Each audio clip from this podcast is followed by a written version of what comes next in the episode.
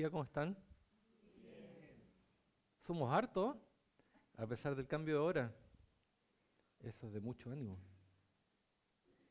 Estamos en una serie de prédicas con respecto al Salmo 23 y hoy día continuamos con el segundo de los atributos de Dios.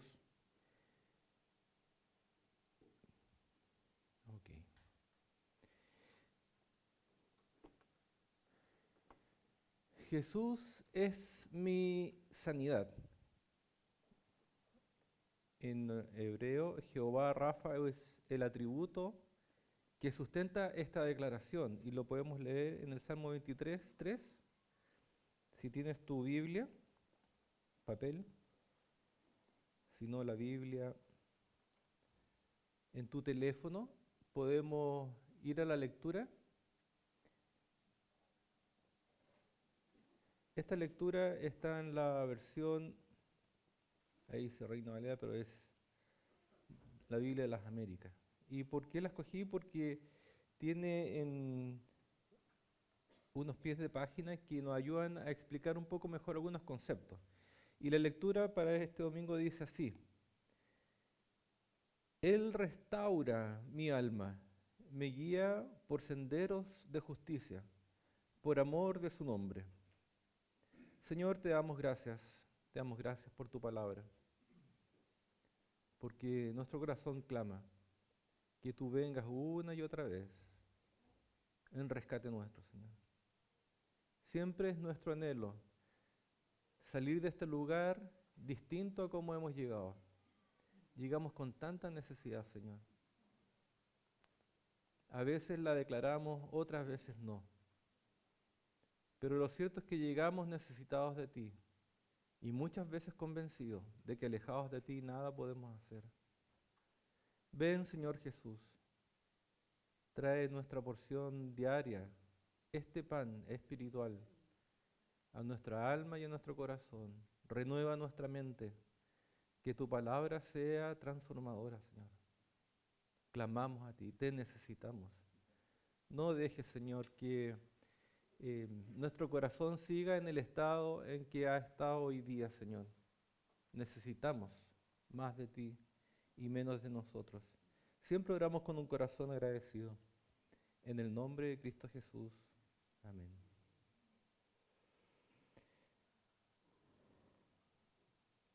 El contexto del Salmo 23, que es una lectura, una de las pocas lecturas que el mundo cristiano recuerda casi en su mayoría de memoria, indistintamente de la confesión, de la iglesia en que hayamos asistido, siempre casi podemos recitar esto.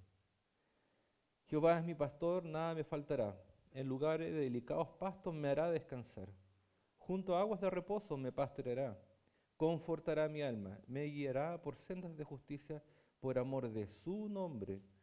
Aunque ande en valles de sombra y de muerte, no temeré mal alguno. Porque tú estarás conmigo, tu vara y tu callado me infundirán aliento. Aderezas mesas delante de mi presencia de mis angustiadores.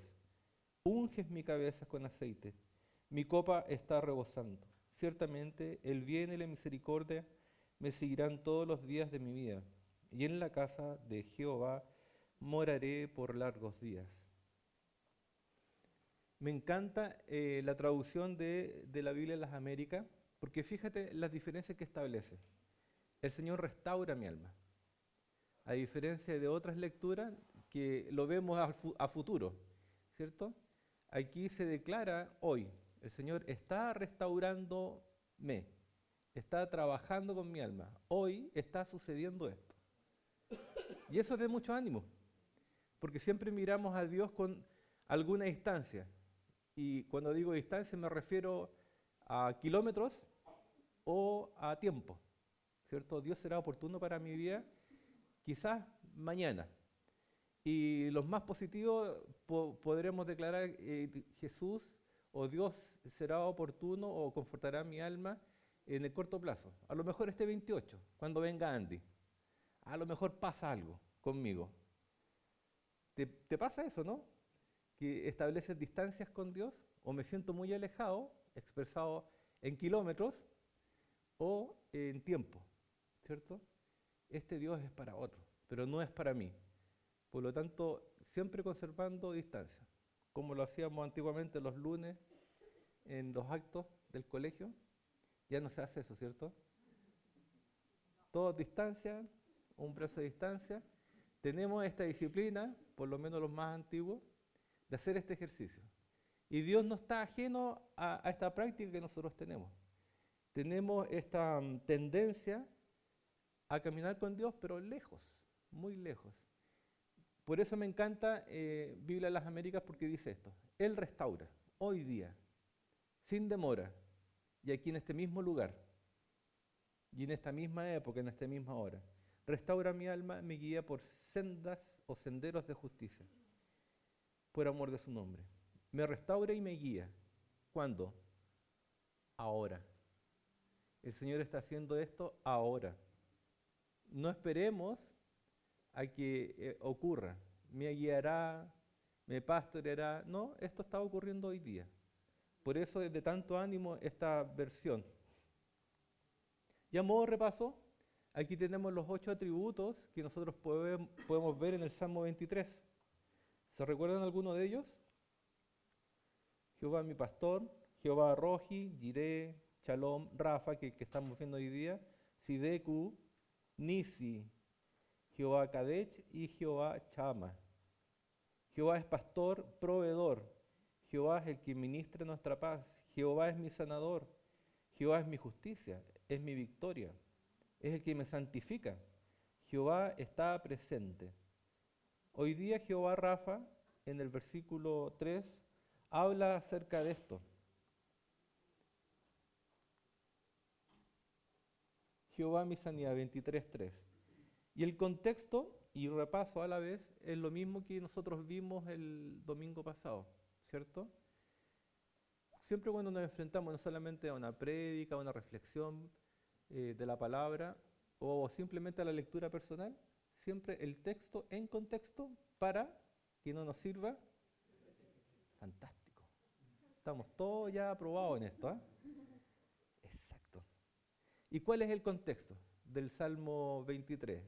A modo de repaso para los que no vinieron el domingo pasado, es el Salmo 22 y Salmo 24. Teoría del sándwich, ¿cierto? Las proteínas están al medio, un poquito antes y un poquito después, para entender qué es lo que estamos leyendo o qué se nos está ministrando. Jehová es mi sanidad, es lo que estamos viendo hoy día, 23:3. Si vamos al 22, descubrimos que es la declaración de la muerte y resurrección de Jesús. El Salmo 22 parte diciendo: Señor, Señor, o Padre, Padre, ¿por qué me has abandonado? Palabras tan familiares que son del Nuevo Testamento. Están escritas en los Salmos, ¿cierto? Por lo tanto, entendemos, si estudiamos un poco más, de que la muerte, resurrección y victoria de Jesús ya estaba anunciada en el Antiguo Testamento. Por lo tanto, Jesús está cumpliendo esta escritura acerca de Él cuando Él estaba muriendo. Y el Salmo 24 habla de este Rey de gloria. Cuando Jesús venga por segunda vez, no va a venir como la primera vez. Él va a venir como un rey, embestido de tal, en un caballo, con autoridad, a otra altura distinta. Pero no va a dejar de ser el mismo Jesús que murió y resucitó a causa de nosotros. Por lo tanto, el contexto es siempre de menos a más. Este Jesús que muere en la cruz, ¿cierto? Y al final, este Rey de victoria. ¿Y quién está entre medio? Este Jehová Rafa. Por lo tanto, no hace mucho sentido, y con mucha claridad de Dios y revelación a través del Espíritu Santo podemos ver que este Jehová Rafa es Jesús, mi sanidad, Jesús quien me sana. Y ahí todo calza, ¿cierto? Cuando la Escritura dice que nosotros fuimos sanados por sus llagas. Cuando Él fue traspasado, nuestro perdón se estaba ejecutando y nuestra sanidad se estaba ejecutando. Cuando Jesús fue traspasado por esta lanza, ¿qué ocurría? Ocurría esto de que nosotros confesamos, ocurría de que la fidelidad de Jesús venía a nosotros. Y cuando ocurre eso, se hace presente la fidelidad de Jesús para perdonarnos y limpiarnos de toda maldad. Como la historia del hijo pródigo. Jesús, siendo traspasado, ocurría toda esta cosa. Y eso está ocurriendo ahora. ¿Amén? Amén. ¿El Espíritu Santo trae convicción de esta verdad a tu vida? Hoy día estamos parados en cualquier parte. Caminamos con un corazón dividido. Me encanta llegar acá, me encanta escuchar, sentir que Dios me ha ministrado, pero cuando regreso a casa llego a otro lugar. Los más religiosos decimos que volvemos a Egipto, por dar un ejemplo, porque me siento así, ¿cierto? Caminando con un pie en Egipto y con otro en la tierra prometida. Pero caminamos de esta manera, completamente divididos. Y no sumamos, no estamos sumando. Entonces estamos en esta posición donde llega un momento en que sin Jesús nada podemos hacer. Y como no tenemos a este Jesús que nos sana, en un momento quedamos trancados, digo yo. Los viejos antiguos saben lo que es el til, cuando uno iba a los flippers y le daba la locura y la máquina dejaba de funcionar, hacíamos til y perdíamos la ficha, ¿cierto?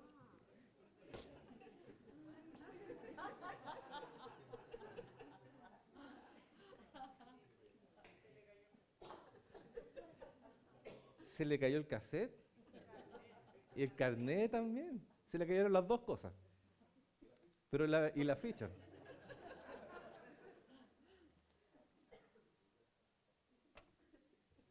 Ciertamente, el Espíritu Santo es el que nos revela con profundidad estos misterios.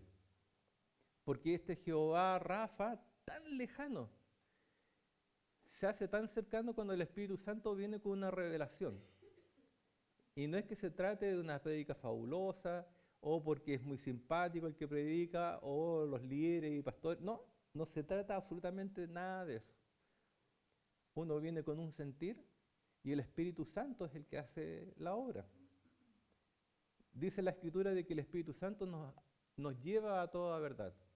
Es el Espíritu Santo quien nos conecta con Jesús, y nos revela que este Jesús es Jehová Rafa, el que murió en una cruz, quebrantado y escupido y humillado.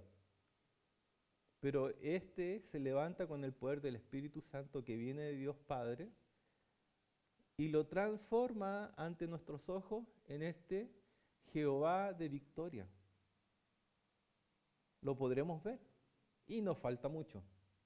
Este es el contexto de Jesús, mi sanidad.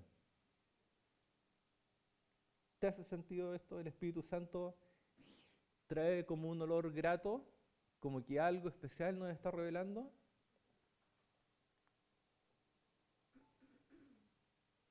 Vamos a repasar este ejercicio. Porque el Espíritu Santo,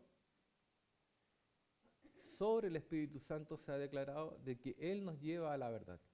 ¿Y quién es la verdad? Jesús. Es una persona. La verdad es una persona. Es otra revelación, ¿no? Entender de que la verdad es una persona, habita en una persona, y esa verdad puede ser ministrada a través de nosotros, y nosotros podemos ser acercados a esta verdad. Y en este ejercicio, algunas preguntas. La primera de ellas es, ¿a quién vemos cuando miramos al Padre? A Dios. Estamos estancados, en modo til, ¿cierto? No avanzamos ni retrocedemos. Estamos estancados en esta posición. Y es ahí cuando nosotros clamamos, yo necesito de Dios. Oh Dios mío, ¿por qué me abandonas? ¿A quién vemos?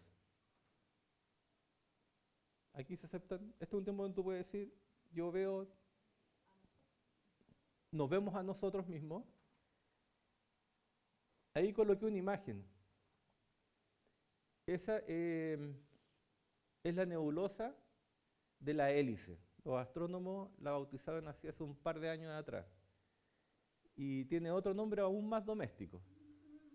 ¿Quién la reconoce? El Ojo de Dios, ¿cierto? Es una nebulosa de planeta que está a 680 millones de años desde acá. O sea, está muy, muy, muy lejos. ¿Y por qué coloqué el Ojo de Dios ahí? Porque algunas personas ven eso, buscan lo visual, buscan a un Dios que se pueda entender.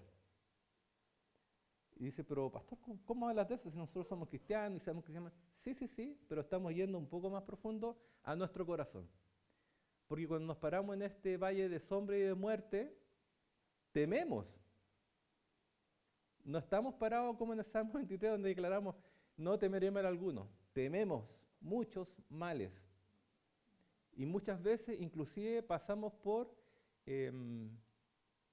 episodios de pánico. Algunos hemos experimentado eso, donde todo parece que va a acabar con nuestra vida. Por lo tanto, nosotros vemos a un Dios muy lejano. Sabemos cómo se llama, hemos sido adoctrinados en nuestra mente y en nuestro corazón. Tenemos una enseñanza sistemática. Ok, eso está bien, suma, fantástico. Pero el Espíritu Santo nos quiere llevar a una verdad mucho más profunda. ¿Quiénes somos en verdad cuando estamos en la mitad de la nada? En la mitad de este desierto, pasándola pésimo, y más encima, callados. ¿A cuántos les ha pasado eso? A mí me ha pasado. Tan poquitos. Mira, te voy a desafiar. Cada vez que tú levantes la mano, no te vamos a pedir que pases acá adelante ni nada. Cada vez que tú levantes la mano, gracias Claudio, levanto las dos manos. Cada vez que tú levantes la mano, te estás haciendo visible ante los ojos de Dios, pero con un corazón dispuesto. El Señor sabe por lo que pasamos. El Señor sabe dónde transitamos. El Señor sabe las cosas que hacemos.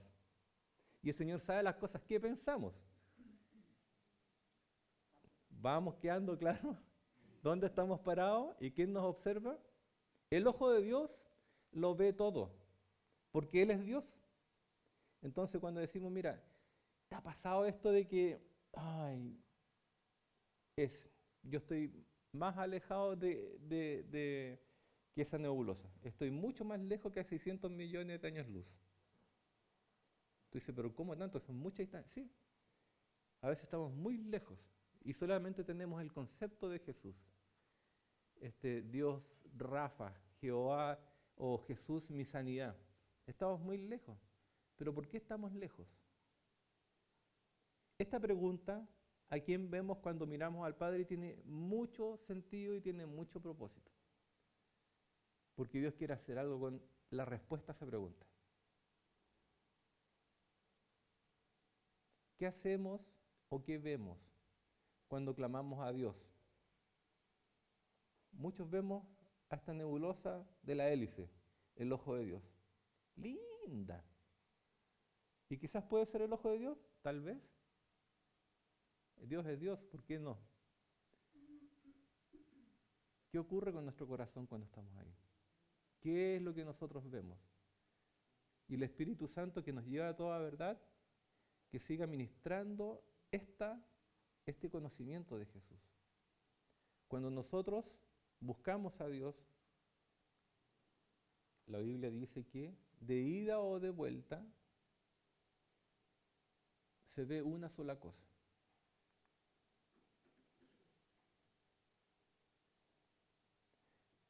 Cuando Felipe le dijo, Señor, muéstranos al Padre, y con eso es suficiente. Jesús, aparte de arrepentirlo, me imagino que pasaron muchas cosas en ese momento, ¿cierto? Se escuchó el patito del Banco del Estado, atrás y... Le dijo, Felipe, si tú me ves a mí, ves al Padre. Se hizo visible este Dios invisible. Este Dios invisible que declaraba Moisés se hizo visible en la persona de Jesucristo. Por lo tanto, cuando nosotros estamos en esta posición, yo oprimido y que llora en silencio, como ese monito con grillete, miramos a Dios.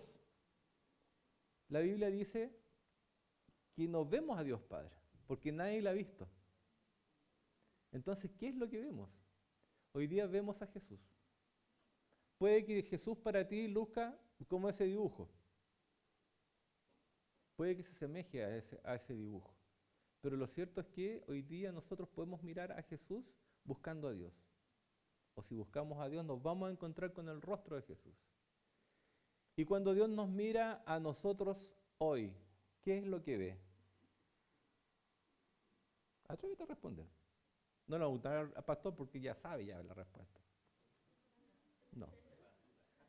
A Jesús, ¿cierto? Pero ve algo particular de Jesús en nosotros. Ve la sangre de su hijo derramado sobre nosotros. Ve a Jesús también. Y la obra redentora y el amor incondicional que Él tiene por nosotros. Pero también ve a Jesús. Porque si no viera a Jesús en nosotros, nosotros desapareceríamos así. Porque no podríamos soportar la justicia de Dios sobre nosotros si no fuera porque la sangre de Jesús nos cubre. Igual que el dintel en las puertas cuando Israel salió de Egipto, de la opresión. Ve a Jesús.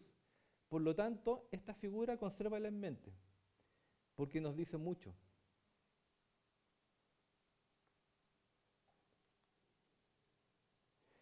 Sanidad en Victoria. Rafa en Nisi. Aquí estamos más técnicos, pastor. ¿Te acuerdas lo que era Nisi? Jesús es mi bandera o victoria, ¿cierto? Rafa es sanidad. Por lo tanto, aquí tenemos una declaración de autoridad de Dios en nosotros y para nosotros. Sanidad en victoria. Este Rafa en Nisi, que podemos ser sanos por la sangre de Cristo, traducido en bíblico.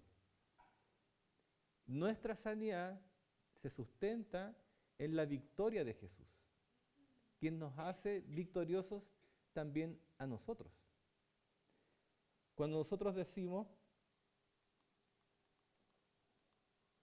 Él restaura mi alma y me guía por sendas de justicia por amor de su nombre. ¿Qué ocurre primero?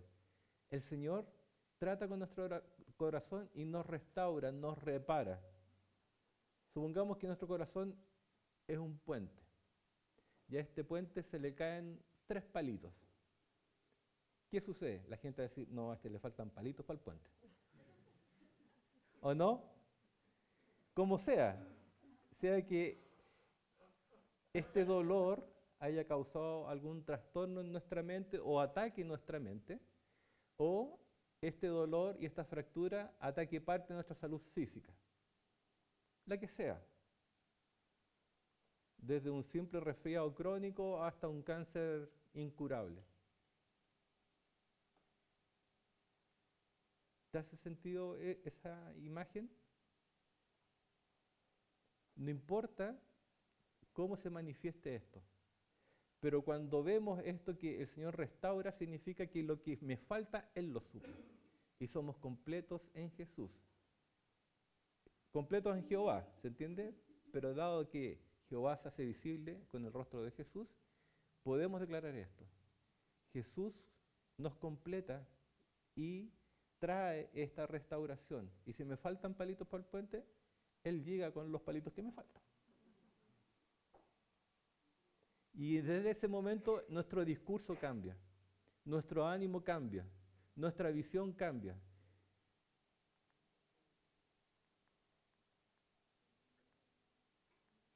Por lo tanto, esta sanidad en victoria tiene mucho que ver con este proceso. Jesús primero nos restaura y una vez que estamos restaurados, Él nos guía por sendas de justicia, o rectas, o derechas, o adecuadas. ¿Te ha pasado a ti? Sí, te ha pasado. Pero déjame explicarte qué estoy pensando. Porque podemos decir, estamos bien, oremos. No, pero se queda con la duda, ¿cierto? Sobre todo mi señora. Yo cuando me quiero desquitar con ella, digo, amor, no, nada. ¡Oh! Fatal. es fatal. Cuando ella me lo hace, yo puedo sobrevivir con eso, pero al revés no. Entonces déjame explicarte en qué está pensando que el Espíritu Santo ya está haciendo con nosotros, en presente, hoy día. El Señor confortará hoy, nos conforta hoy. Está pasado de que muchas veces pasamos por desiertos de dolores. Hoy día mismo estamos sufriendo dolores invisibles, visibles, declarados o mutis, pero estamos pasando por etapas complejas. Esto pasa por tres cosas. Hay tres posibles escenarios y no hay más. Uno, sabiendo que no debo hacerlo, lo hago igual. Cosechamos lo que sembramos. Y muchas veces cosechamos mal porque hacemos mal las cosas. Me paro en un lugar donde no me debo parar. Me relaciono con personas con las cuales no me debo relacionar. Hago cosas que yo tengo convicción de que no debo hacer. Pienso y digo cosas que no debo pensar ni tampoco menos decir. Entonces, muchas veces cosechamos sabiendo, o sea, sembramos lo que a ciencia cierta vamos a cosechar. Vamos a sabiendo. Segundo escenario, cosechamos mal porque no sabemos lo que estamos cosechando. Vamos así como pajaritos, por no decir pajarones. Y déjame decirte que cuando tenemos un contexto de iglesia, estamos para trabajar en los tres frentes, en especial en este. Cuando te pasan o suceden cosas sin preguntarlas, pecamos un poco de desidia, porque la iglesia justamente es para eso, ir y preguntar, oye, mira, siento que en mi corazón voy para aquí, me gustaría hacer esto, lo que sea, ayudar a otros. ¿Será correcto? ¿Qué piensas tú, pastor, pastora, líder? ¿Y va a haber un consejo de Dios? No tenemos todas las respuestas, pero podemos orar, podemos interceder. Y Dios va a traer una palabra de sabiduría para cuidarnos. Y de pronto no transitar por lugares complejos donde no teníamos que estar, pero llegamos de pajarones, en buen castellano. Ese es el segundo escenario. Y el tercer escenario, que no voy a decir que es más complejo, pero que nos cuesta entender más, es cuando cosechamos aparentemente dolor. Y lo hemos hecho bien. Lo hemos manejado rectamente, y si tengo dudas, me he acercado a un liderazgo o a los ancianos, ¿cierto?, para pedir sabiduría en el consejo, o un consejo sabio, y a pesar de eso, habiéndolo hecho todo bien, cosecho algo malo. ¿Te ha sucedido eso? Señor, he hecho todo bien. ¿Por qué estoy pasando por este trance de dolor? ¿Por qué si he hecho todo bien y me he dado por otros y he invertido tiempo, dinero y recursos? ¿Por qué estoy parado aquí? ¿Por qué tengo que sufrir esto? ¿Por qué tengo que llorar espontáneamente un dolor que no he deseado?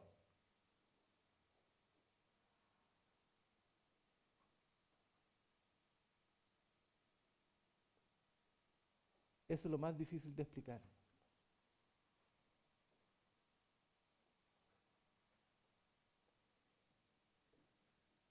Porque no tenemos una respuesta. No tenemos una respuesta a algo que tiene toda la lógica de que salga bien. Si he hecho las cosas bien, he cosechado bien, he sembrado bien, y he cuidado este proyecto con abono de primera calidad, no hay ningún motivo para que algo salga mal. Sin embargo, recibes de vuelta en negro. Y quedas al debe. Y aparentemente no tiene sentido nada de lo que ha ocurrido. Dice, Señor, pero te exijo una explicación. porque mi corazón está dolido. Sinceramente te busqué, sinceramente me guardé, sinceramente hice esto y estoy cosechando esto. Esos son los tres escenarios posibles de la cosecha visible de Dios en nuestra vida. Con mal, con bien y con un bien misterioso. Lo vamos a colocar así.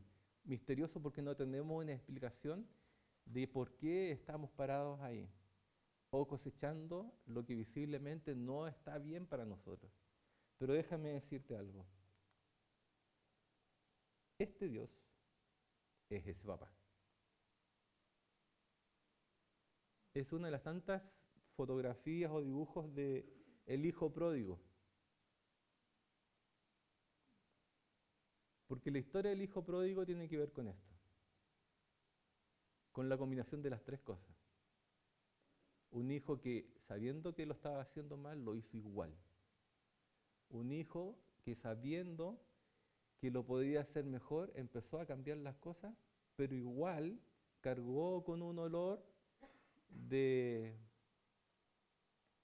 estar alejado de Dios. Transitó mucho tiempo de vuelta, camino al Padre, pasado comida de cerdos y a prostitutas y alcohol. Transitó mucho tiempo con este olor. Pero llegó el momento en que este papá lo recibió. Y porque lo estaba esperando todos los días. Este es Jesús. El que me sana, el que me espera, el que conforta mi alma y posteriormente el que me guía por sendas de justicia o por caminos rectos, derechos, adecuados, según sus propósitos. Pero fíjate lo que sucede.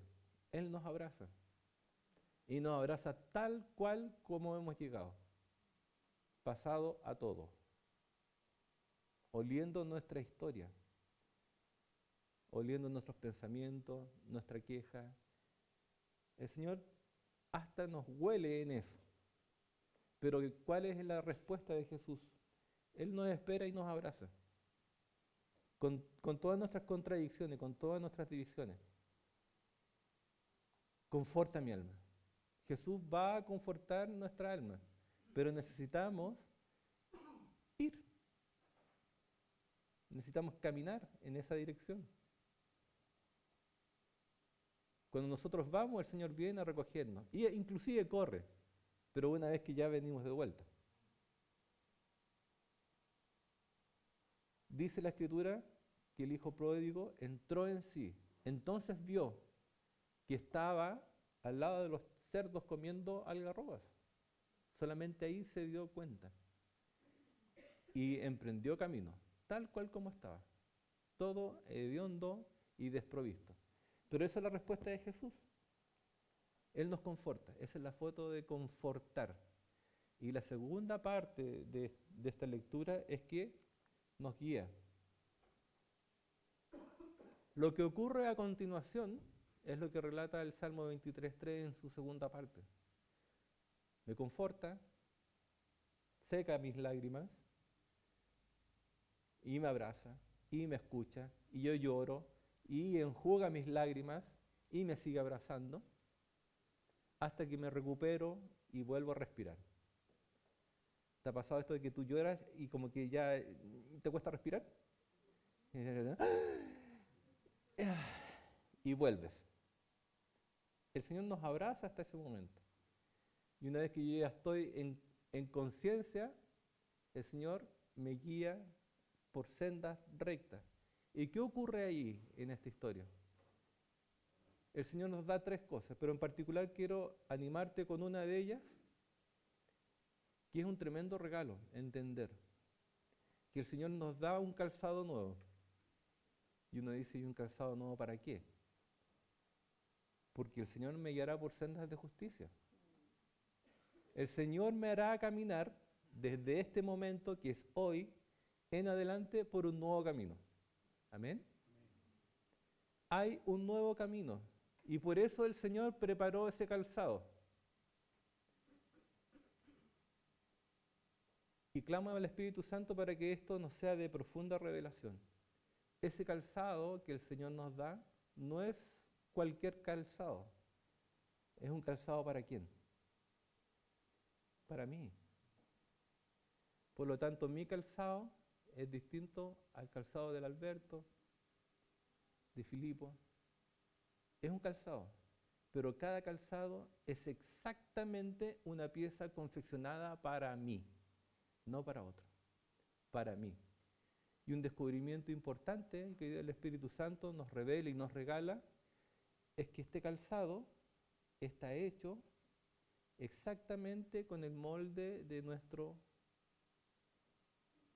pie.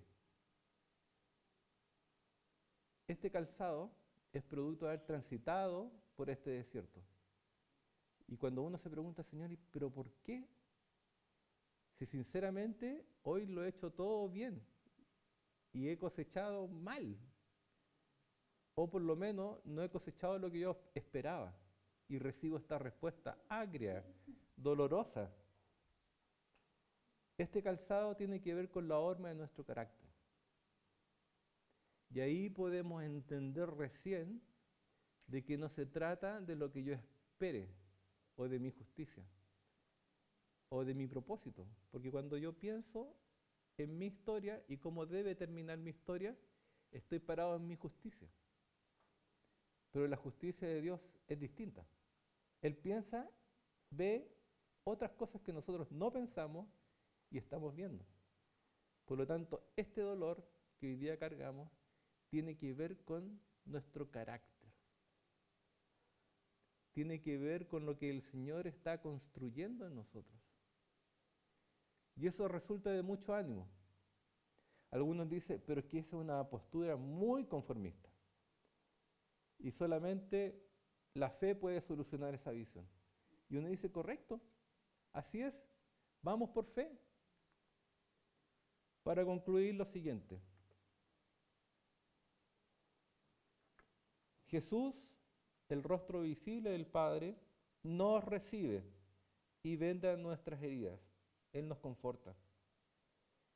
Él ministra un nuevo calzado forjado en medio del valle de nuestro dolor, según la forma de nuestro carácter, implantando con su amor el carácter de Cristo en nosotros. Ponte en pie, vamos a orar.